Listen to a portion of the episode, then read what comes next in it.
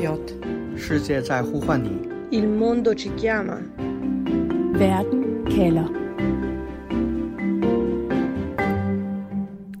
Velkommen til Verden kalder på Radio 4. Jeg hedder Mads Anneberg, jeg er Europakorrespondent her på kanalen, og jeg er din vært på dagens program.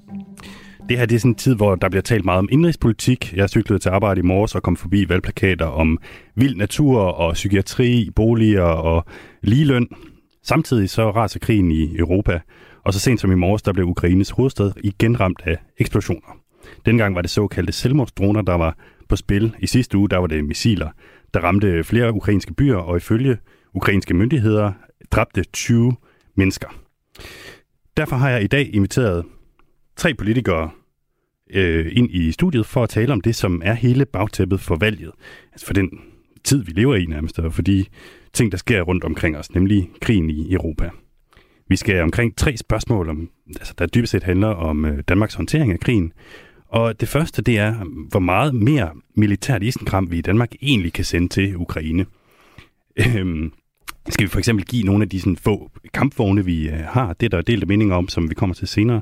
Det næste spørgsmål, det er, om Danmark skal åbne sine arme og tage imod de russere, der lige nu flygter fra Putins massemobilisering. Enten fordi de er blevet indkaldt, eller er bange for at blive det. Og til sidst, så har vi spørgsmålet om den danske værnepligt. Skal den gøres længere, og hvorfor? Dybest set, så skal vi simpelthen omkring, hvad vi kan gøre for ukrainerne, hvad vi kan gøre for russerne, og hvad vi kan gøre for os selv. Og hvis jeg må have lov til at præsentere de tre politikere, så er det Markus Knudt fra de konservative udenrigsordfører. Velkommen til dig.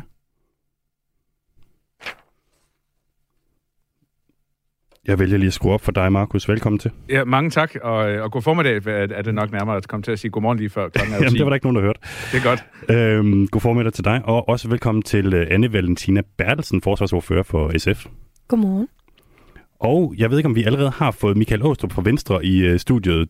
I så fald, så kan du jo sige uh, hej, Michael. Han, han er her om fem minutter, men jeg taler gerne på hans vegne i mellemtiden. det er bare i orden. Uh, Michael Åstrup, han, uh, han løber stærkt ud i det østjyske, hvor vi har, hvor vi har ham stående lige i øjeblikket. Eller i hvert fald får det lige om lidt. Du skal passe på, Markus. Jeg synes, Venstre ellers bruger meget energi på at sige, at I ikke er det samme parti i valgkampen. Jamen, det er vi skam heller ikke. Men uh, hvis, hvis vi kun er en, så må vi jo stå sammen. Det, vil, det vil jo vise sig, om I er det samme parti. Det har vi 50 minutter til at, til at finde ud af. Det har jo været et uh, vanvittigt år, det her tror jeg, vi alle sammen kan blive enige om. Krigen den begyndte den 24. februar for snart 8 måneder siden. Øh, jeg stod selv i øh, Kiev, der, da, det, da det skete, og der er jo den her sådan, yndlingsfloskel hos os alle sammen om, at der er et Europa før den 24. februar, og et Europa efter. Øh, Valentina Bertelsen, øh, nej, lad mig starte med dig. Lad mig starte med dig, øh, Markus Knudt. Når det kommer til håndteringen af krigen i Ukraine, er der så nogen markant forskel på, hvordan den nuværende, nuværende regering har håndteret det, og hvordan konservative ville have gjort det?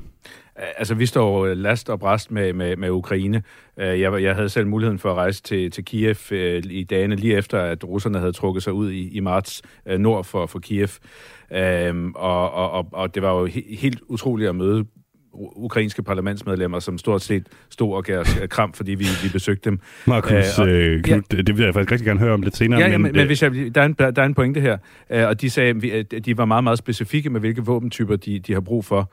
Øhm, og og i, i de dage der, i, nu nævner du selv slut, øh, slut februar, øh, der pressede vi fra konservativ side øh, regeringen for, at vi var nødt til at hjælpe Ukraine. Og det første regeringen sagde var, at vi kan give dem nogle kikkerter. Vi har ikke nogen våben, vi kan give dem. Jeg vil så sige, at, at over de sidste par måneder er regeringen kommet lidt mere op i gear. Og nu giver de øh, våbensystemer, som ukrainerne har brug for. Men ukrainerne bærer jo stadigvæk om mere sofistikerede våbensystemer, som, som vi ikke giver dem. Så jeg vil sige, ja, efter noget tid, øh, hvor regeringen først kunne, kun kunne finde nogle kikkerter, er de kommet op i gear. Men, men jeg synes, at vi skal kigge på, er der endnu mere, vi kan give ukrainerne, som, som, som det, de beder om. Anne øh, Valentina Bertelsen, øh, når det kommer til håndteringen af krigen, er der så nogen særlig grund til, at man skal stemme på SF? Jamen, det er jo sådan, at når vi skal håndtere den her krig, så skal vi øh, gøre det flere steder. Vi skal både investere i vores eget forsvar, for at vi kan øh, passe på Østersøen, passe på Nordatlanten, og i det hele taget indgå i et forøget NATO-beredskab. Og hvis man stemmer på SF, så får man ikke nogen, der går ud med en, en meget lang impuls juleindkøbsliste over kapaciteter, som vi ikke er helt sikre på, vi skal bruge. Som for eksempel ubåde, det har jeg hørt konservative sige mange gange. Man får i stedet et parti, som, øh, som insisterer på, at de kapaciteter, vi skal investere i, det skal være dem, der strategisk passer ind i de alliancer, vi er en del af. Og vi skal starte med at lukke hullet i forsvaret, som jo er et kæmpe drifts- og vedligeholdelsesefterslæb, før vi begynder at, at smide om os med, øh, med indkøb. Øh, så det er et fornuftens stemme. Det er lidt mærkeligt at sige. Det plejer jo at være noget, konservative bryster sig af, men øh, i forsvarsforlisforhandlingerne og hvordan dansk forsvar stiller sig i den her situation, der er det SF, man skal stemme på, hvis det skal være de strategisk kloge og velovervejede beslutninger. Okay, okay. De uh, strategisk kloge og velovervejede beslutninger står du for, uh, Anne Valentina Bertelsen. Nu kan jeg forstå, at vi har fået Michael Åstrup med i studiet i Aarhus fra Venstre. Velkommen til dig, Michael. Jo, tak. Jeg må indrømme, at jeg er glad for et af mine uh, ting, jeg går til valg på. Det er tre spor ud på E45. det er der behov for. Det er der. Okay. Øhm, Michael, når det kommer til håndteringen af krigen i Ukraine, er der sådan noget, som I vil have gjort anderledes i Venstre, end, øh, end det vi har gjort fra dansk side? Altså allerførst synes jeg faktisk, det er rigtig dejligt, øh, at faktisk hele Folketinget er gået sammen om at give bidrag til Ukraine. Men noget af det, som jeg synes, der i hvert fald har været vigtigt, det er måske også tempoet. Altså noget af det, som vi synes, det var, at vi kunne godt have været markant hurtigere, øh, og så kunne vi også være meget mere, skal vi sige, bredere i den støtte, vi har. Noget af det, som jeg hører, øh, og som vi alle sammen har hørt, det er, at udenrigsministeren øh, for Ukraine har sagt, at de mangler hjælp til deres egen økonomi. Den egen økonomi er jo hårdt, hårdt presset, øh, og derfor trænger til markant støtte. Og så også militærstøtte. Altså, og det, vi det giver vi jo også begge dele, både økonomisk og militær. Ja, vi giver ikke nok. Hvis du går ind og spørger ukrainerne, så det, de især får nu, det er jo lån. Og det er jo fint nok, det er bedre end ingenting, øh, især rigtig store EU-lån. Men de har brug for simpelthen at skal vi sige, gøre, hvad de kan for at få deres øh, forretningsliv og normale måde at drive et land på øh, til at bakke op, og det gør vi simpelthen ikke nok på, og det har vi også været lidt efter regeringen på. Glimrende. Det, øh, det lyder lidt som nogle øh, nuanceforskelle, hvis jeg, skal, hvis jeg skal være den hårde dommer her, men det er altså lykkedes mig at finde tre spørgsmål, hvor I dybest set er øh, uenige, i hvert fald nogle af jer. Det er dem, som vi skal tale om i dagens program, og det første det handler om vores militærstøtte til Ukraine.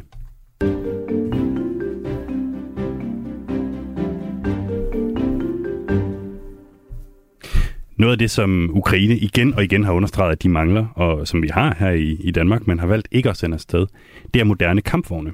Danmark råder over 44 styk af de såkaldte Leopard-kampvogne. Markus Knudt fra de konservative, hvor mange af dem kan vi undvære? Jamen, det er et meget interessant spørgsmål, fordi jeg har spurgt øh, forsvarsministeren flere gange om, når nu er ukrainerne er så specifikke, at de siger, vi har brug for, for leopardkampvogn. Jeg, jeg er selv Afghanistan set uh, leopardkampvogne i, i aktion, og det er et, et formidabelt, et formidabelt uh, våbensystem. Um, og når vi så spørger forsvarsministeren, jamen er, er det noget, vi kan, så får vi ikke rigtig noget svar. Jeg, jeg står ikke og siger, at vi skal gøre det, fordi for det første kan vi undvære dem. Vi har jo også nogen i, i, i Estland, øh, danske kampvogne, um, men som jeg, som jeg nævnte her til at begynde med, da vi tilbage i marts måned sagde, kan vi ikke sende nogle våbensystemer til, til Ukraine, fik vi at vide, jamen vi har kun nogle kigger der, og da vi så pressede på, så lige pludselig kunne man godt finde nogle ting. Så det, det jeg savner et svar på fra, fra ministeren er, kan vi undvære dem? Øh, og hvis det er sådan, vi gør det, så er det jo ikke fordi nogle få danske kampvogne vil gøre hele forskellen. Skal... Men, men hvis jeg bare lige må afslutte her, men hvis vi gør det, så øh, er der en chance for tyskerne, og de har jo mange, mange, mange gange flere kampvogne. Det er også dem, der producerer øh, Leopard-kampvognen. Og, og hvis, hvis, hvis, hvis vi kan få tyskerne til det, så kan vi altså gøre en kæmpe forskel på slagmarken. Jeg skal lige øh, for en god undskyld understrege her, at vi har selvfølgelig øh, spurgt Socialdemokraterne, om de har lyst til at være med i, øh, i, i dagens program. Øhm, jeg skal lige forstå, øh, så jeg er helt sikker på, at, øh, at, at jeg er med her, Markus. Det kan være, at det er bare mig, der er lidt øh, langsom her til, til formiddag. Vil du gerne sende kampvogn afsted til Ukraine? Hvis det er sådan, vi kan undvære det, øh, og hvis det er sådan, at, øh, at, det, at det er det, som vi i vores internationale samarbejde med vores NATO-allierede synes er det rigtige. Men lidt ligesom dengang for, for flere måneder siden, der spurgte, om vi ikke havde andet end kigger der, hvor jeg ikke fik noget klart svar, så får jeg ikke noget svar fra forsvarsministeren. Øh, så det vil også gerne understrege. Vi står ikke og siger, at det, det synes konservative, vi skal gøre, men hvis vi, vi synes, man skal undersøge, hvilke våbensystemer kan vi ellers give, og er, er kampvogne et af de våbensystemer? Fordi vi hører jo ukrainerne sige helt specifikt, leopardkampvogne er en af de ting, vi har allermest brug for. Så kan vi, kan vi undvære en? Markus Knudt? Jamen, det er det, jeg ikke har fået noget svar på. Altså, vi sidder jo blandt andet i udenrigspolitisk øh, nævn og diskuterer de her ting.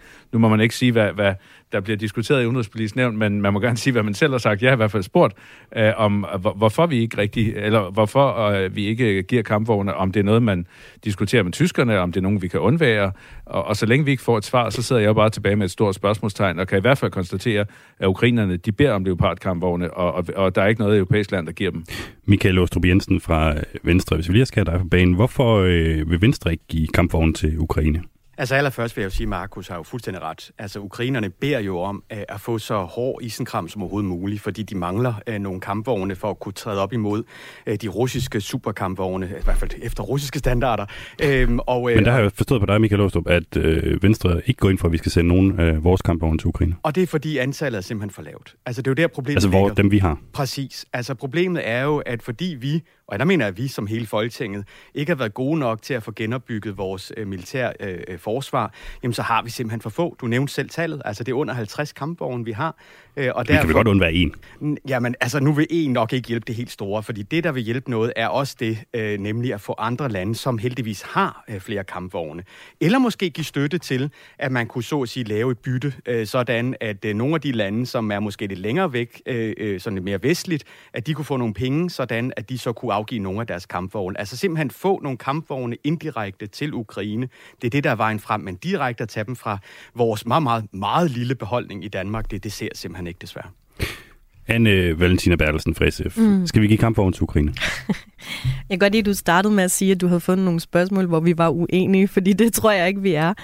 øhm, jeg har det præcis ligesom Markus og, og Michael, at vi skal hjælpe Ukraine alt det, vi kan. Øh, hvis at man kan undvære de her kampvogne i dansk kontekst, så synes jeg, at vi selvfølgelig skal bidrage med det, forudsat at der ikke er nogen andre lande, som er bedre i stand til at lave den her donation. Man skal jo huske, at der sidder en forsamling af lande i hovedsageligt Ramstein og koordinerer, hvem der bidrager med hvad. Ramstein det er altså sådan et format, hvor øh, ja, forskellige lande sidder Præcis. og aftaler, hvad de skal give til Ukraine. Øh, og her går diskussionen jo på, hvad, hvad, hvad har man hver især på hylderne, og hvad giver det mening, at man bidrager med, hver gang Ukraine kommer med en ønskeseddel. Øhm, og hvis vores forsvarschef siger, vi har leopardkampvogne, men i dansk beredskab er de nødvendige, vi, er simpelthen, vi har for få af dem, og vi har brug for at kunne sætte dem ind, for eksempel i et øget NATO-beredskab langs østlig flanke, så jeg vil ikke sende dem afsted, men det kan være, at tyskerne vil, eller nogen andre. Så synes jeg, at det giver bedre mening. Altså, så, så i virkeligheden så hører jeg, at vi er ret, øh, ret enige om det her. Vi skal bidrage alt, hvad vi kan, men det skal være inden for, hvad, hvad, hvad forsvaret selv anbefaler i en dansk beredskabskontekst. Vi har jo kontaktet øh, forsvaret for at høre, hvor meget militært udstyr vi ligesom øh, kan undvære her til lands, og hvor meget vi så kan sende til Ukraine.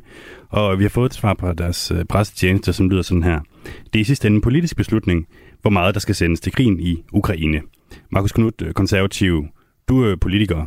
Hvad er konservatives øh, holdning til det her? Skal vi have sendt de kampvogne til Ukraine? Det, det er, at vi skal hjælpe med alt det, det vi overhovedet kan. Øh, men, men det, som er sådan elefanten i rummet her, er, tror jeg sådan set ikke er, om vi kan undvære, lad os sige, en, en deling, altså tre eller fire kampvogne, hvis det så tyskerne kan levere det, det tidobbelt, det, det vil være sådan drømmescenariet.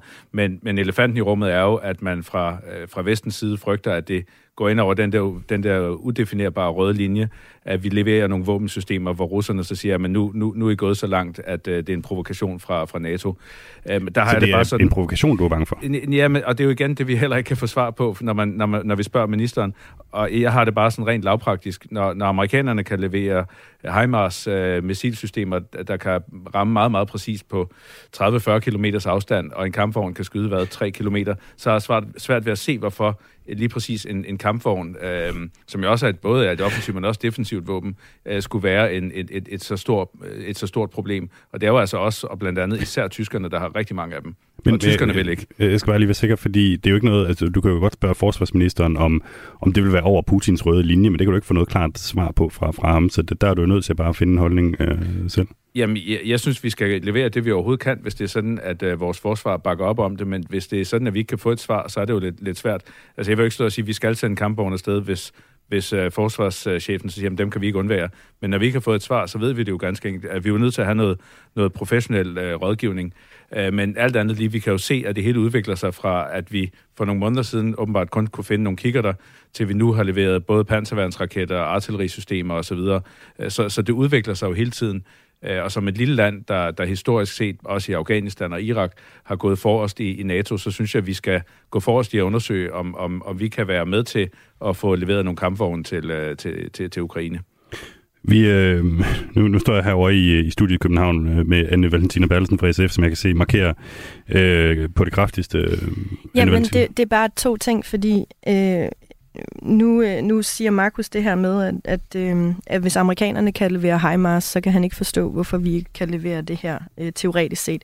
Man skal bare lige huske, at, at Rusland har jo et andet forhold til amerikanerne, end de har til Danmark og til Europa i det hele taget. Altså for eksempel en helt anden grad af respekt. Øh, og det vil sige, at der er forskel på, hvad man kan tillade sig øh, fra Danmark og til, til USA. Det er den ene ting. Men når, når SF så skal gøre op med os selv, om vi skal sende kampvogne afsted eller ej, er det så en, en faktor, hvad vi kan tillade os over for Putin? Ja, det er det, men det er jo en grænse, som vi har rykket øh, flere gange. Altså, vi har jo... Hvem har rykket den?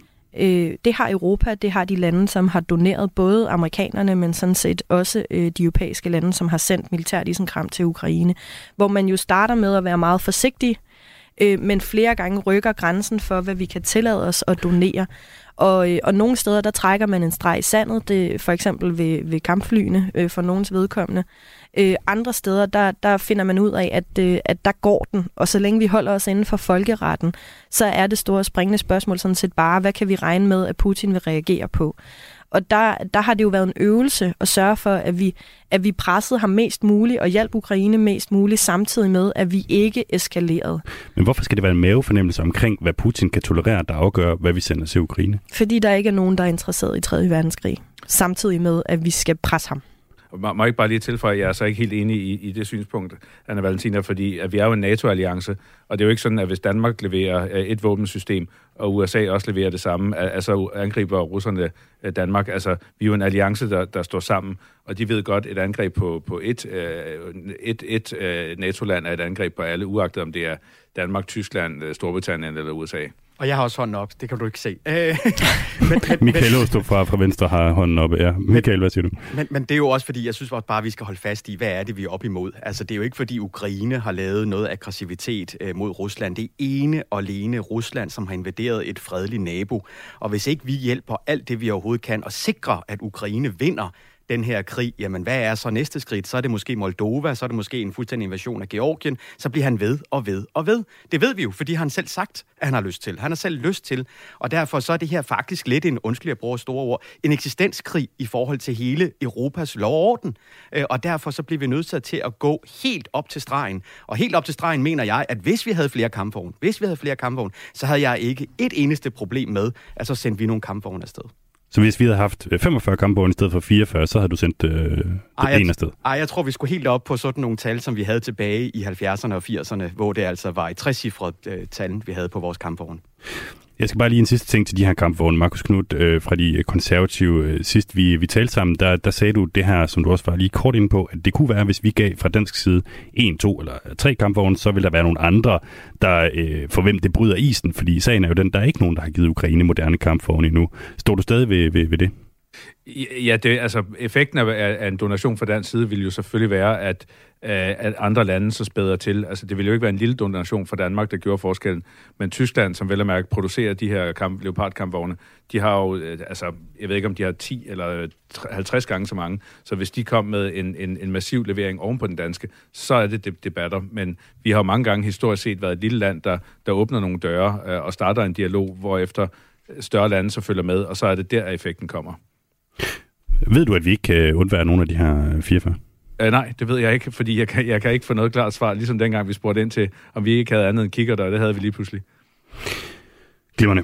Jeg øh, tænker, at vi skal prøve at øh, gå lidt videre her, fordi at øh, vi har prøvet at øh, give et, øh, et opkald til en mand, der hedder Jens Wenzel Christoffersen, der er militæranalytiker ved Center for Militærstudier. Øh, fordi en ting er jo de her kampvogne, en anden ting det er udstyr i det hele taget. Der tror jeg, I alle tre er sådan lidt, jamen vi skal give mere udstyr til, til, til Ukraine. Det må jeg lige sige til, hvis der er nogen, der er uenige i. larmende tavshed. Lad os det er fordi, vi er enige. Ja. Jens Wenzel Kristoffersen, militæranalytiker ved Center for Militærstudier, han kommer her. Jeg tror, vi er ved at have, er doneret temmelig meget af det materiel, som, som øh, herren bruger. Øh, og, og, og så, øh, så er der formentlig ikke så meget mere tilbage at gøre godt med. Men som jeg siger, det må, det må man øh, snakke med, med fageksperterne ude i Forsvarsmateriel og Indkøbsstyrelse om. Ja, som I kan høre, så er det en mand, der tager sine øh, forbehold her, fordi reelt set så er der ingen af os, der ved 100% sikkert, hvor meget vi har øh, tilbage på vores egne øh, lager. Men hans vurdering er i hvert fald, at vi er ved at løbe øh, tør for udstyr, som vi kan få her til Ukrainerne. I hvert fald, hvis, det skal, øh, hvis vi samtidig skal opretholde vores eget forsvar. Markus Knudt, øh, jeg noterede mig, at din partikollega Rasmus Jarlov har ude forleden at sige, at nu skal vi begynde at sende vores gode udstyr til, til Ukraine. Hvordan kan vi sende vores gode udstyr afsted, hvis det tyder på, at vi selv er ved at skrabe bunden? Jamen, jeg ved ikke, om vi er ved at skrabe bunden, fordi, og, og, og, og igen, altså da, tilbage, da, da konflikten startede, og vi sagde, hvad kan vi sende afsted? Har vi nogle stingermissiler, så fik vi at vide, at ah, men de er ubrugelige, og de er uddaterede, og lige pludselig, så kunne vi godt sende stingermissiler afsted. Vi spurgte også, om vi kunne sende panserværnsraketter afsted. Det sjove ved Rasmus Jarlov er, at han har faktisk været instruktør i panserværnsraketter, øh, da han selv var i, i, i forsvaret, så han ved præcis, hvad de kan, og det kunne vi overhovedet ikke. Jamen, der var ikke nogen, og pludselig så fandt forsvaret 5.000. Det, det, det, og, og det, det bliver meget datid, det her. Jo, jo, jo, men, men det reflekterer jo, når vi stiller et spørgsmål om, hvad kan vi sende, og vi først får at vide, at vi kan ikke sende, sende stingermissiler, vi kan ikke sende panservandsraketter, og lige pludselig så kan vi finde, sende stinger, og lige pludselig var hvad er det for noget godt, Hvad er det for noget godt udstyr, vi har så, som skal sendes afsted? Øh, jamen, det er jo det, når vi, stiller, når vi spørger øh, forsvarsministeren, hvad, hvad, hvad har vi til års, så får vi ikke rigtig noget klart svar, og nu har vi jo lige haft diskussionen om, om, øh, om leopardkampvogne. Kan vi eller kan vi ikke? Og når vi ikke får noget svar, så, så sidder vi som opposition og, og famler i blinde så kan vi godt foreslå en masse ting, men når vi ikke får et konstruktivt svar, så er det jo lidt, uh, lidt svært. Uh, vi ved bare, at, at i tidligere, når vi har spurgt, så har vi ikke fået noget svar, og pludselig kunne man godt finde de ting, som vi foreslog, uh, os der blandt andet har været i forsvaret og ved, hvad, hvad vi har, nogenlunde i hvert fald, på hylderne. Uh, og det er derfor, jeg synes, altså regeringen sidder meget i et lukket lokale og, og træffer beslutninger selv, uden at oppositionen kan, kan være inde over, og i, i, en, i en så vigtig situation som Ukraine, der, der bør altså de, de store øh, forsvars øh, ansvarlige partier, Venstre og Konservative, vi burde da være med ved, ved bordet, når vi mm. tager de her beslutninger. Hvis jeg lige må øh, spørge om en lille ting, Anne Valentina Bertelsen, nu er du ikke fra Socialdemokratiet, men øh, man skal tro, Inger Støjberg sig i et øh, filial af, af, af det parti, altså ja. i SF. Hvad, vil du lige øh, sige et par ord til, til forsvar for regeringen her? Øh, altså, nu er det jo ikke mig, der er forsvarsminister. Det vil jeg gerne, øh, men, øh, men det er det ikke. Øh, det er jo sådan set allerede gode donationer, godt materiel, funktionelt materiel, som vi sender afsted. Det er en del af vores, øh, vores aktive beredskab. Altså det, det er de hylder, som vi tager fra, hvis vi selv øh, lige pludselig er på røven, om man så må sige. Det er ikke længere de ting, der ligger ude bag os, der samler støv, som vi sender afsted. Og, og det er derfor, den øh, ekspert, som, øh, som øh, vi hørte et klip fra før, siger, at nu er vi ved at være i bund. Altså, vi har tømt vores lager. Øh, det har han altså ret i det, når, når, øh, når Markus fremhæver det her med stingermissilerne for eksempel, så skal man jo lige huske, at, at det, der skete dengang, var, at vi endte med at sende nogle defekte stingermissiler til USA, så de kunne blive repareret, og så kunne de derefter komme til Ukraine. Hvad der skete, det ved jeg faktisk ikke, om det overhovedet var muligt at reparere dem og, og sende dem videre. Så, så der er altså lige nogle små nuancer i det her. Det kan godt være, at man kan presse regeringen til at undersøge mere, hvad vi skal sende afsted, og at man kan finde endnu flere ting, hvis forsvarschefen øh, strammer bæltet og siger, vi må kunne undvære noget mere i vores eget aktive beredskab. Men jeg tror ikke, der er nogen i regeringen, der har en interesse i at putte med, hvad vi kan sende afsted. Øh, jeg tror, de leder selv med lys og lygte efter, hvor meget vi kan hjælpe. Du lytter til Verden kalder på Radio 4. Ja, således et forsvar for den danske regering leveret her fra SF. Du lytter til Verden kalder på Radio 4, hvor jeg i dag har besøg af tre politikere, der skal svare mig på, hvor de står henne i forhold til krigen i Ukraine. Vi har været omkring øh, vores militære bidrag til Ukraine her, og nu skal det altså handle om flygtninge. Ikke den ukrainske slags, men tværtimod den russiske.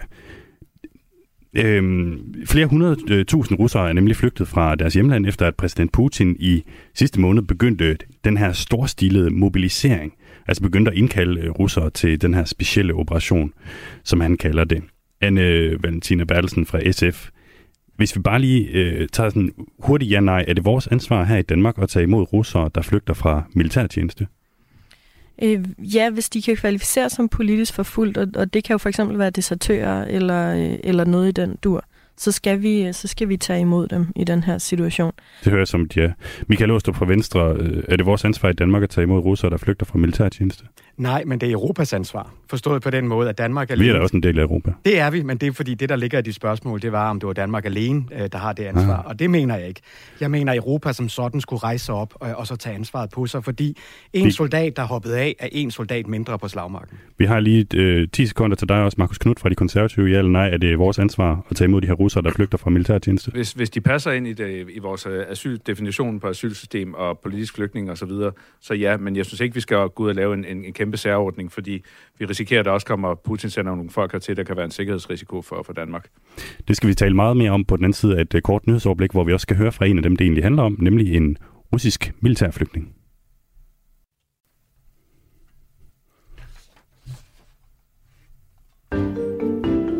The world is calling. Le monde appelle. Mir zовет. 世界在呼唤你。Il mondo ci chiama. Verden kalder. Det her er Verden kalder på Radio 4. Mit navn er Mads Anneberg, jeg er europakorrespondent her på radioen. Jeg øh, sad lidt med en fornemmelse af, at der sker lige nu det mest øh, vanvittige øh, historiske lige nu i Europa. En krig, som påvirker Danmark øh, hver dag. Men fordi de danske politikere er ret enige om, hvordan vi håndterer krigen, jamen, så bliver der ikke talt så meget om de forskellige øh, holdninger, der trods alt er til, til emnet. Derfor så har jeg inviteret tre politikere i studiet, eller rettere sagt fire. Vi har inviteret Socialdemokraterne og SF fra Rød Blok og Venstre Konservative fra Blå Blok, og de eneste, der ikke er dukket op, det er altså Socialdemokraterne. Vi er i gang med et øh, spørgsmål, der handler om russiske øh, flygtninge. Altså ikke ukrainske flygtninge, men derimod russiske. Og vi nåede lige at tage kort hul på det før øh, det her nyhedsoverblik, hvor jeg kunne forstå på dig, Anne Valentina Bertelsen fra SF, mm. at øh, du vil gerne have, at vi tager imod russere, som flygter fra militærtjeneste. Hvorfor er det dit og mit ansvar her i Danmark at, øh, at, at tage imod dem? Jamen, øh, fordi det også er en del af forhåbentlig en indrigspolitisk proces i Rusland, som øh, på sigt måske kan være med til at, at få Putins regime til at bryde sammen. Øh, dels at Europa og Danmark er åbne over for at modtage russiske politiske flygtninge, som siger fra over for det her, og det kan også være desertører. Men, øh, men også dels, at vi så til gengæld siger nej tak til turisterne, og den sikkerhedsrisiko, som der potentielt følger med at lukke øh, store mængder russiske statsborgere ind, som vi ikke har kontrol over, hvad foretager sig. Nu kan jeg se, at nordmændene er gået i gang med at anholde folk, der flyver med droner ind over grænsen, for eksempel.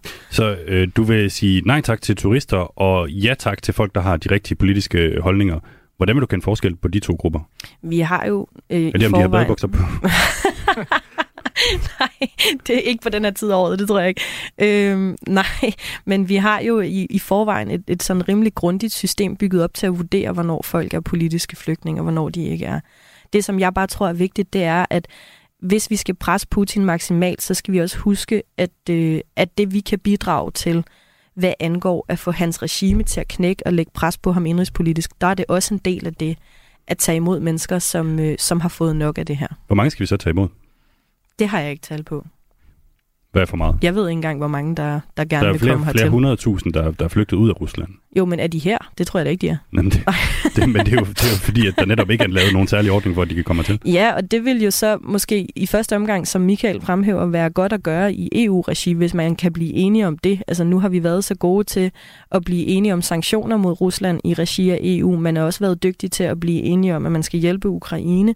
Øh, er det her så åbningen til, at vi kan diskutere mere savligt, end vi har kunnet med andre flygtningegrupper, hvordan vi fordeler de her mennesker, og hvad vi skal gøre af dem? Øh, det håber jeg da, det kunne være. Øh, og så må vi jo så finde ud af, hvad Danmarks øh, andel skal være i den kontekst. Er det mere end 5.000? Mm, det ved jeg ikke. Det kan jeg ikke sige noget om. Altså, så kigger du på mig og smiler, som om du kan presse noget mere ud af mig. Lad os prøve at øh, vende os til mod dig, Michael Åstrup fra, fra Venstre. Skal vi tage imod de her øh, russiske krigsflygtninge? Altså allerførst, så synes jeg, det er vigtigt at holde fast i, at det er jo to grupper af mennesker. Den ene gruppe, det er de der flere hundrede tusind, hvoraf hovedparten af dem, det er nogen, der er nervøse for øh, at blive indkaldt, men reelt ikke er blevet indkaldt. Øh, og det forstår jeg godt, at de ikke vil indkaldes, men det, det, det er ikke den gruppe, jeg mener, vi skal hjælpe. Den gruppe, jeg mener, vi hjælp, skal hjælpe i Europa, det er dem, som er reelt øh, nogen, der er blevet bedt om at melde sig øh, til militærtjeneste. Det vil sige, at man skal kunne dokumentere det på den ene eller anden måde, øh, og så skal vi, lige sådan som vi også vil hjælpe afhoppede diplomater eller lignende, lignende, men så skal vi også finde et system i Europa, øh, hvor vi, om det så er øh, 3.000, 4.000 eller 5.000, eller hvem det nu meget stort antallet så er, øh, men der mener alt at vi i Europa skal hjælpe. Nu er det ikke fordi, Michael Åstrup, men, men det, er jo, det lyder lidt som en nem holdning, fordi når, når du først er blevet indkaldt, så kan du jo ikke komme ud af Rusland. Nej, men for at være helt ærlig, altså så øh, tror jeg faktisk, at Rusland kommer til at lukke deres øh, grænser endnu mere effektivt end det, de gør. Der er jo gået rygter igennem øh, flere uger nu øh, om, at de vil gøre det, så jeg tror, det er et spørgsmål om tid. Så det er ikke fordi, jeg siger, at det er en halleluja-løsning. Øh, men, men jeg mener bare, det er, at hvis folk kommer ud, øh, lige sådan som diplomater hopper af, hvis du kan dokumentere, at du bliver kaldt militærtjeneste, jamen så skal du også kunne reddes. Men vi kan ikke redde alle. Altså det har jeg heller aldrig nogensinde gjort mig til talsmand for. Nej. Okay. Øh, bare lige sidste ting, øh, Michael Åstrup. Altså, hvem, hvis, hvis du gerne vil tage imod nogen, som dybest set ikke kan komme ud af Rusland, altså, hvordan har du tænkt dig at løse den? Ah, men nu er der jo heldigvis, altså også selv under Sovjetunionens tid, så var der heldigvis folk, der kunne komme ud af et diktatur, og det håber jeg da også stadig, man vil kunne komme, selv om det diktatur desværre er Rusland i dag. Markus øh, Knud fra De Konservative. Jeg forstod på dig, at du helst ikke ville have, at vi skulle tage imod de her øh, russiske militærnægtere. Var det, var det rigtigt husket? Ja, ja, nej, altså hvis folk kommer hertil øh, og har øh, levet op til vores øh, regler for asyl, så skal vi selvfølgelig tage imod dem. Men jeg synes, øh, vi skal være varsomme på at lave alle mulige særregler eller altså de mange hundredtusind, som er ude af Rusland, de sidder jo i, i sikre lande i Istanbul og rundt omkring. Jeg synes ikke, vi skal gøre noget aktivt for at hente dem til, til Danmark. For det første, fordi der er en sikkerhedsrisiko. Altså hvis der kommer tusindvis af, af deserterede russiske soldater til, til Danmark, så kunne du være ret sikker på, at som et land, der støtter Ukraine meget med våben, at Putin nok også vil gøre, hvad han kan for at sende nogle, nogle typer til Danmark, som, som risikerer at, at ville skade os. Det kan vi jo se, den sikkerhedsrisiko, der er i Norge lige nu. Um, og så, så hvis jeg må komme med et lavpraktisk... Hvad, hvad, det, undskyld, hvad er det for nogle typer, Putin har Jamen, det, det, det kan jo være efterretningsagenter eller russiske øh, soldater, som ikke deserterer, men kommer til Danmark for under dække af at være desertører, men så kommer til Danmark for, øh, for at lave terror eller andet. Altså, er, der, er der noget konkret, der peger på det? Nej, det er der ikke, men lige nu øh, åbner vi jo heller ikke op for det, men vi kan jo se i lande som, som Norge, der, der er jo sikkerhedsrisiko, som, som øh, Anna Valentina lige var inde på, med, med droner og så videre, der, og, og der mener om, Norge er jo altså et land, der har en grænse til, til Rusland. Det har Danmark ikke. Øh, så ja, men, men hvis du kommer hertil og er, er ægte desertør, og vores asylsystem siger, ja, du har et beskyttelsesbehov, så skal du selvfølgelig, selvfølgelig have det. Øh, vi, jeg tror bare lige, vi skal holde tungen lige i munden. Og så er der en, et, en, en anden vigtig, vigtig vinkel her, jeg meget gerne lige ganske kort ganske vil påpege. Kort. Vi, vi har jo taget imod, jeg tror, 30.000 ukrainske øh, flygtninge, øh, primært kvinder og børn, fordi de ukrainske mænd ikke må forlade Ukraine. Øh, så vi risikerer at have en situation, hvor du har et dansk modtagelsescenter, hvor der sidder ukrainske kvinder og børn på den ene stue, og på stuen overfor sidder der dusinvis af russiske mænd, der har deserteret den russiske her, som måske også har været i Ukraine for at slå ukrainer ihjel. Det, det, det, jeg, jeg, kan ikke, jeg synes ikke, det er noget smukt billede. Men øh, nu, hvis bare lige helt lyn hammerne hurtigt tager fat i den, så hvis du har mere end et asyl asylcenter i, i Danmark, så kan du vel godt løse det problem ved at dele dem op? Ja, det kan, kan du selvfølgelig godt, men du har jo set blandt andet nogle af de russiske turister, der, der turnerer rundt i Europa med russiske flag og går og råber af ukrainske øh, flygtninge. Altså, vi risikerer et sammenstød mellem ukrainer og, og russere i, i, i Danmark, og der er min prioritet, det er altså at passe på de ukrainske flygtninge.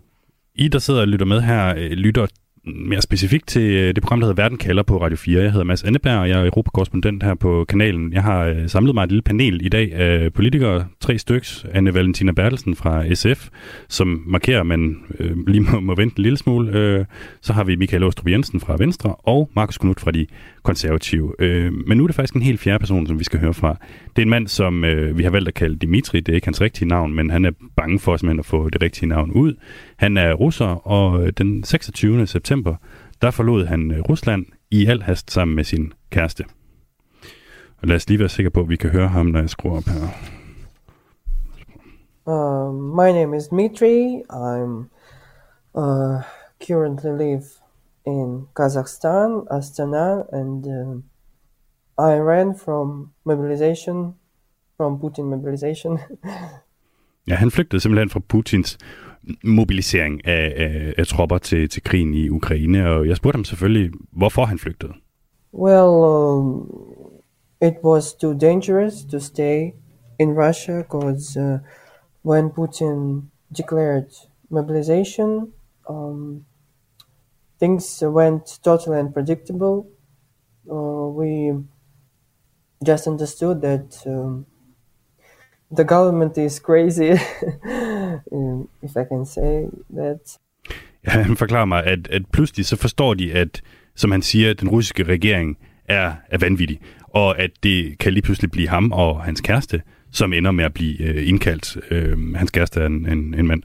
Og øh, altså, jeg spørger jo så Dimitri her, hvorfor det er, at han ikke ønsker at lade sig mobilisere til den her øh, krig, som, øh, som vi kalder den i, i Vesten, en specialoperation, som man nok vil være nødt til at kalde den i, i Rusland. Why, why do you not want to be mobilized for the Russian army?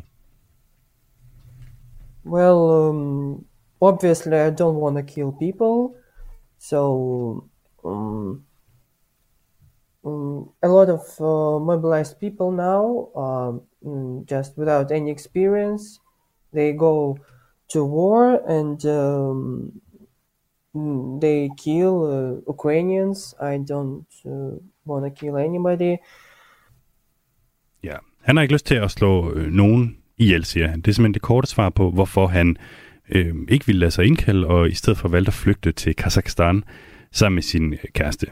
Markus Knudt fra De Konservative, hvis vi lige runder dig en gang til her. Altså, hvorfor må Dimitri ikke komme til Danmark, for det var det, han havde lyst til?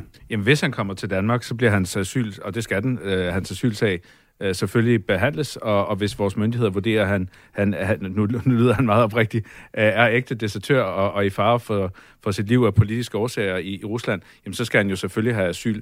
Men, men du siger jo også, altså han befinder sig i Kazakhstan, øh, som er et gigantisk land, som vel at mærke ikke støtter Rusland i krigen, så han, han er jo allerede i, i, i sikkerhed i, i et andet land. Øh, så Kazakhstan er altså rimelig langt væk fra Danmark, så hvis han allerede er i sikkerhed i et andet land, så, så synes jeg, altså så er det svært ved at se, at vi aktivt skal gøre noget for at flyve ham og tusindvis af andre deserterede russiske soldater til Danmark, fordi der også er både sikkerhedsrisikoen øh, og, og hele pointen i, at hvis du allerede har fået asyl i et sikkert land, øh, så, så ved jeg ikke, om, om, om, om lille Danmark skal til at det, tusindvis af, det, af folk hertil. Det er klart. Jeg tror også mere, at man skal se det som øh, et, et symbol på en russer, der er flygtet ud af, af, af Rusland. Og der, øh, og der holder jeg fast i, hvis han kommer til Danmark af egen drift, og vores myndigheder vurderer, at han har et beskyttelsesbehov, så skal han selvfølgelig have beskyttelse. Anne Valentina Bertelsen, SF. Hvad skal der ske, øh, når en mand som Dimitri lander i Københavns Lufthavn og siger, jeg er på flugt fra Putins mobilisering? Så skal vores myndigheder vurdere, om, øh, om han har krav på, på opholdstilladelse og asyl. Øh, Men skal det være inden for det gældende asyl, øh, altså asylsystem? Ja, det bliver det nødt til at være. Altså, øh, der skal ikke laves nogen særlige ordning eller noget som helst? Nej, ikke som det er lige nu. Altså, vi kan ikke, vi kan ikke tage imod alle. Øh, og i første omgang, så dem, vi skal hjælpe, det er altså ukrainerne. Også selvom, at de almindelige russiske statsborgere er uskyldige i den her sammenhæng, så er det Ukraine, som vi skal støtte først og fremmest. Lige før sagde du, at du godt kunne forestille dig en ordning i EU, hvor man tager imod, øh, hvad skal man sige, russere, der, der flygter fra militærtjeneste, mm. og så fordeler dem rundt i medlemslandene. Det er vel en særlig ordning? Jo, men det er jo så inden for nogle rammer, vi kender. Ikke? Altså de her famøse fællesaftaler i EU om fordeling af flygtninge, som vi aldrig rigtig lykkes med. Men, øh, så det kender vi heller ikke så godt jo. nej, men vi kender, hvordan principperne ville være. Og der handler det jo om at fordele folk efter, hvad landene hver især kan løfte. Øh, det kan være øh, på baggrund af, hvor mange penge vi har til at håndtere det. Øh, dansk BNP. Det kan også være på baggrund af befolkningstal og andre kriterier. Så det er et nogenlunde kendt system, man formentlig vil komme frem til i den sammenhæng. Øh, så på den måde kender vi det. Og det er vi overhovedet ikke afvisende over for ISF. Vi synes tværtimod, det ville være godt, hvis man på europæisk plan tog fælles ansvar for den her situation. Spørgsmålet er så, om man kan blive enige om det. Øh, og indtil da, så bliver vi jo nødt til fra dansk side at tage imod dem, der kommer og behandle deres sager. Ikke? Må, må, må jeg sige noget her? Fordi... Ja, Michael Ostrup, jeg skulle lige så give dig ordet, faktisk. Jamen, det er kun godt, fordi nu vil jeg faktisk sige noget, som måske lyder kontroversielt, men faktisk ikke er ment sådan. Fordi nu nævnte du selv de der 200.000 øh, russere, som har flygtet ud af landet, og jeg synes, vi skal hjælpe dem, som der er reelle øh, militærnægtere. Men de 200.000 sådan generelt, dem ville jeg jo hellere have haft, at de var blevet i landet og taget kampen op mm. mod Putin. Altså, øh, en af mine meget, meget nære bekendte, øh, som jeg har kendt i øh, over 15 år, øh, Vladimir Kursa, øh, som er en oppositionspolitiker, han øh, tog kampen op. Han er blevet smidt i fjellet på en eller anden fuldstændig latterlig øh, anklage, og, og kommer måske aldrig ud af det fængsel, så længe Putin er ved magten. Og det er jo der hele kernen er. Det er, hvis alle de her mennesker er imod Putins og hans totalt diktatoriske stil, så har vi jo brug for, at nogen internt i landet tager kampen op. Nogen lige så heroisk som Vladimir Kursa og andre. Og derfor er det altså også mit budskab. Ja, vi skal hjælpe militærnægterne, så de ikke kommer ud på slagmarken, men den generelle unge befolkning burde jo tage kampen op og sørge for, at der kommer bare noget, der minder om en opposition øh, mod Putin. Michael Ostrup Jensen, lad os lige prøve at høre, hvad Dimitri har at sige til det. Øh, fordi jeg spurgte ham også, hvorfor han ikke øh, selv ligesom har, har gjort noget. Did you at any point uh, say or do something that uh, signaled that you were against the, the war? Um, no, I can't say that like I was uh, uh, very critical of our government uh, uh, in social media, like. Uh, Han er faktisk ret ærlig, øh, Dimitri, her, og siger, nej, han har ikke været øh, kritisk over for regeringen, fordi han ved godt, hvad der sker. Hvis man enten går ud og, og demonstrerer i, i, i gaderne, eller øh, skriver et eller andet på nettet, jamen så får man en kæmpe stor bøde, eller, eller man kommer i spjældet. Det har han ikke lyst til. Han er ligesom en helt normal øh, tandlæge, Michael Åstrup. Hvorfor skal man ikke have lov til at, at bare leve sit liv, hvis man er russer? Fordi problemet er, at så længe Putin er ved magten, jamen lige så længe kommer der til at ske det, som vi har set de sidste par dage, hvor at øh, Putin bliver mere og mere desperat og lukker landet ned, sådan at det reelt er et diktatur i dag, som næsten er værre end Kina. Øh, og det mener jeg alle taget, at det er der ikke noget, vi kan øh, lave om på. Det er kun russerne selv, der kan lave om på det. Og derfor er der brug for nogen, der er heroiske, øh, og, og simpelthen tager kampen op, fordi ellers så fortsætter det her jo bare. Så fortsætter det og fortsætter det. Lad os lige prøve at høre det sidste øh, klip her med øh, Dimitri, altså russeren, som er flygtet fra Rusland til øh, Kazakhstan. Well, of course, it's a decision. It's a political decision uh, for Denmark if they will, uh, if they, if they help, if they help Russians or not. But uh, mm, I consider that uh, there is nothing wrong with um, um, just people who help people in in a bad situation. Han siger, at han forstår godt, at det er jo de danske politikere, der må gøre op med dem selv, hvad, hvad man må og hvad man ikke må, altså hvem der må komme til Danmark og hvem der ikke må. Men der er ikke noget galt i at, at hjælpe hinanden i en, i en svær situation. Øhm, det her, det er jo en mand, øh, Anne Valentina Bertelsen, som er øh, lige så meget imod Putin, som, som du er. Hvorfor skal vi ikke øh, hjælpe ham? Fordi vi kan ikke hjælpe alle i første omgang. Men han har jo så også fået hjælp, og det er jo godt. Det er også godt, at der er mennesker øh, som ham. Både at de, at de flygter, hvis de kan, men sådan set også, som Michael siger, at de bliver og tager kampen op, hvis de vurderer, at de kan det. Fordi jeg synes egentlig, at Michael har en pointe i, at hvis man skal lægge for alvor indrigspolitisk pres på Putin, så skal det jo komme nedefra, fra hans egen befolkning. Og der er jo nogle interessante øh, målinger og tal på, hvor stor modstand egentlig er indrigspolitisk i Rusland mod den krig, som Putin har startet i Ukraine. Øh, og som vi ved fra andre konflikter i, i verden, så, så kan man ikke fjerne et regime udefra nødvendigvis. Det skal helst også være noget, der bakkes op indrigspolitisk af befolkningen selv. Så, så, øh, så, så vi bliver nødt til at først og fremmest holde vores fokus på Ukraine og på de ukrainske flygtninge, og så selvfølgelig tage imod de politiske flygtninge, der måtte komme fra Rusland. Men, men i den her situation, så handler det først og fremmest om at få presset Putin til at lade være med at, at slagte Ukraine og lade være med at føre sine planer videre, sådan så at vi får en sikrere situation i Europa og hjælpe de ukrainer, som lige nu er i krig. Ikke? Sidste ting til det her, Markus Knudt fra De Konservative. Hvis du har en mand som eh, Dimitri, og du kan vælge, enten så sidder han i et eh, asylcenter i Danmark, eller så ligger han i en skytgrav i Ukraine. Hvilken en vil du så vælge?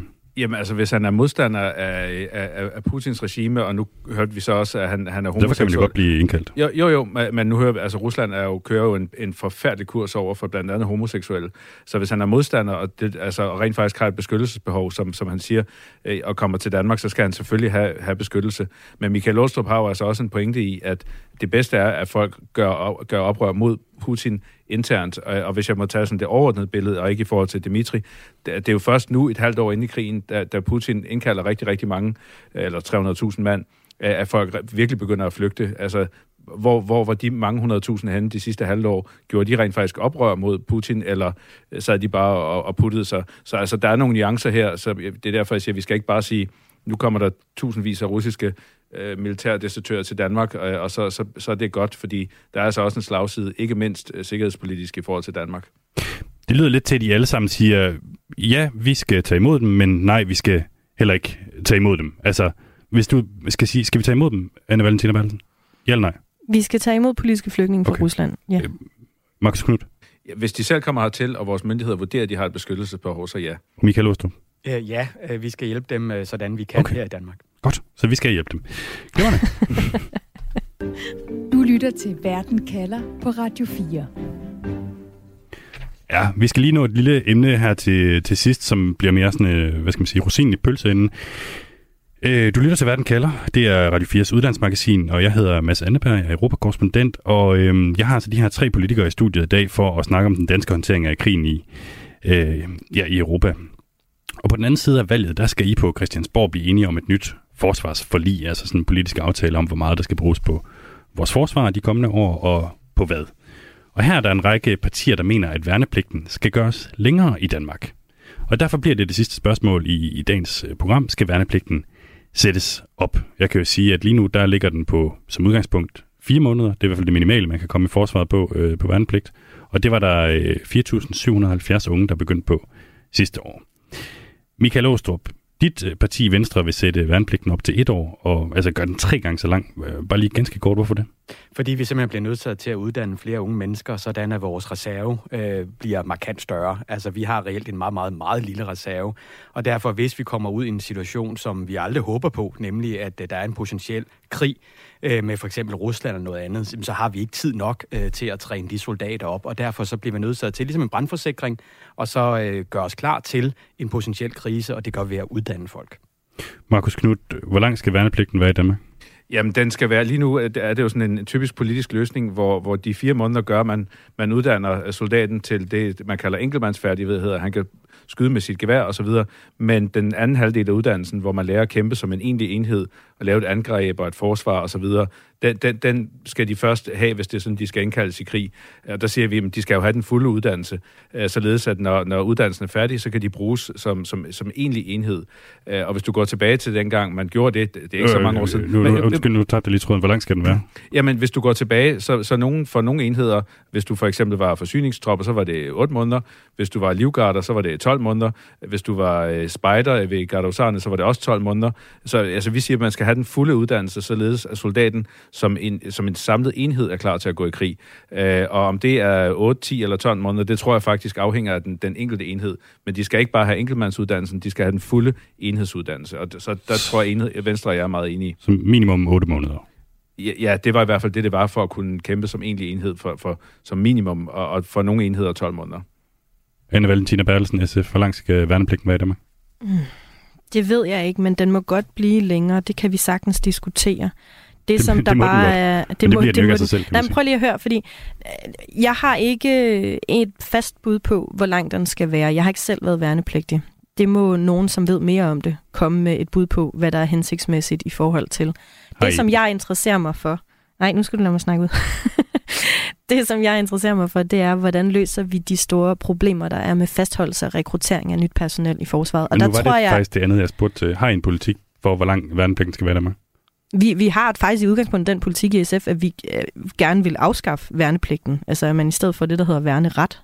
Hmm. Problemet er, at, øh, at nu er situationen en anden, end da vi lavede den politik. Øh, og øh, det er dels sket på den måde, at vi er kommet ind i, i det nationale kompromis. Vi har sagt ja til at bruge 2% af BNP på forsvaret. Det var altså ikke SF-politik for halvandet år siden. Så vi har et andet sæt briller på nu i forhold til, at det er nødvendigt at styrke forsvaret. Og en del af det, en stor del af det, hvis du spørger SF, det er, at de problemer, der er med fastholdelse og rekruttering, så dem skal vi tage hånd om. Og der SF... er vi ikke afvisende over for, at en længere værnepligt kan være en del af det, men jeg tror ikke, man skal stige sig blind på, at man løser fastholdelses- og rekrutteringsproblemerne med et snuptag ved at lave længere værnepligt. Så hvis jeg skal opsummere den, så SF har en politik faktisk om at afskaffe værnepligten, som I så ikke mener lige nu, og I har ikke besluttet jer for, hvor lang værnepligten så i givet fald skal være? Altså, det er åbenlyst ikke realistisk at afskaffe værnepligten, især ikke hvis vi skal rekruttere flere folk til, til et mere robust forsvar. Øh, det, det, det tror jeg ikke kommer til at ske. Øh, vi synes i udgangspunktet, at man, at man hellere skal melde sig frivilligt, og det har vi heldigvis også en masse unge mennesker, der gør i dag. Øhm, men situationen er jo den, at, øh, at, at verdens sikkerhed er i opbrud, og vores sikkerheds- og forsvarspolitik har også ændret sig med den situation herunder, hvordan vi anskuer værnepligten.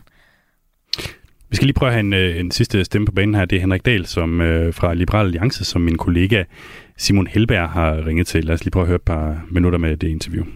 Konservative og Venstre mener, at øh, værnepligten i Danmark skal gøres øh, længere fra de nuværende fire måneder, og så skal den øh, sættes helt op til 12 måneder. Er I øh, enige i det i Liberal Alliance? Det er vi ikke. Altså, vores principielle standpunkt er, at øh, værnepligten har overlevet sig selv øh, i 2022.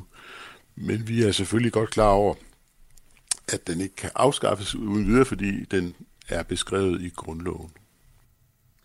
Ja, på, øh, på LA's side, der står der jo, vi skal afskaffe øh, værnepligten i, Liberal, i Liberal Alliance tror på frihed, ligebehandling og individets ret til selv at vælge, hvad det vil bruge sit liv på. Vi mener derfor også i vores forsvarspolitik, at værnepligten skal afskaffes, da den er med til at undergrave den frihed, ligestilling og ligebehandling, som vi nyder godt af i et moderne demokrati som Danmark. Hvorfor skal værnepligten afskaffes? Ja, sådan set af de grunde, øh, som du læser højt, men jeg må jo også understrege, at vi er jo realistiske forstået på den måde, at grundloven bliver jo hverken lavet om i din eller min eller lytternes levetid. Så det, det er jo sådan, det er. Men, men jeg... Ja, vi når desværre ikke mere af det her interview med øh, Henrik Dahl fra Liberal Alliance, som altså også har som politik, at værnepligten skal afskaffes, men heller ikke er sådan helt, helt øh, klar til at stå på mål for det. Meget ligesom øh, SF, som vi hørte fra lige før. Jeg vil gerne øh, takke jer alle sammen rigtig meget, fordi I har lyst til at være med i dag. Øh, SF, Anna Valentina Bertelsen, Markus Knud fra Konservativ og Michael Åstrup fra Venstre. Stort tak til, til jer alle sammen. Selv tak. Tak. Selv tak. Og øh, Verden kalder er tilbage på øh, fredag, hvor du kan lytte med her på Radio 4, og du kan selvfølgelig finde programmet her og alle de andre som, øh, som podcast på vores hjemmeside radio4.dk.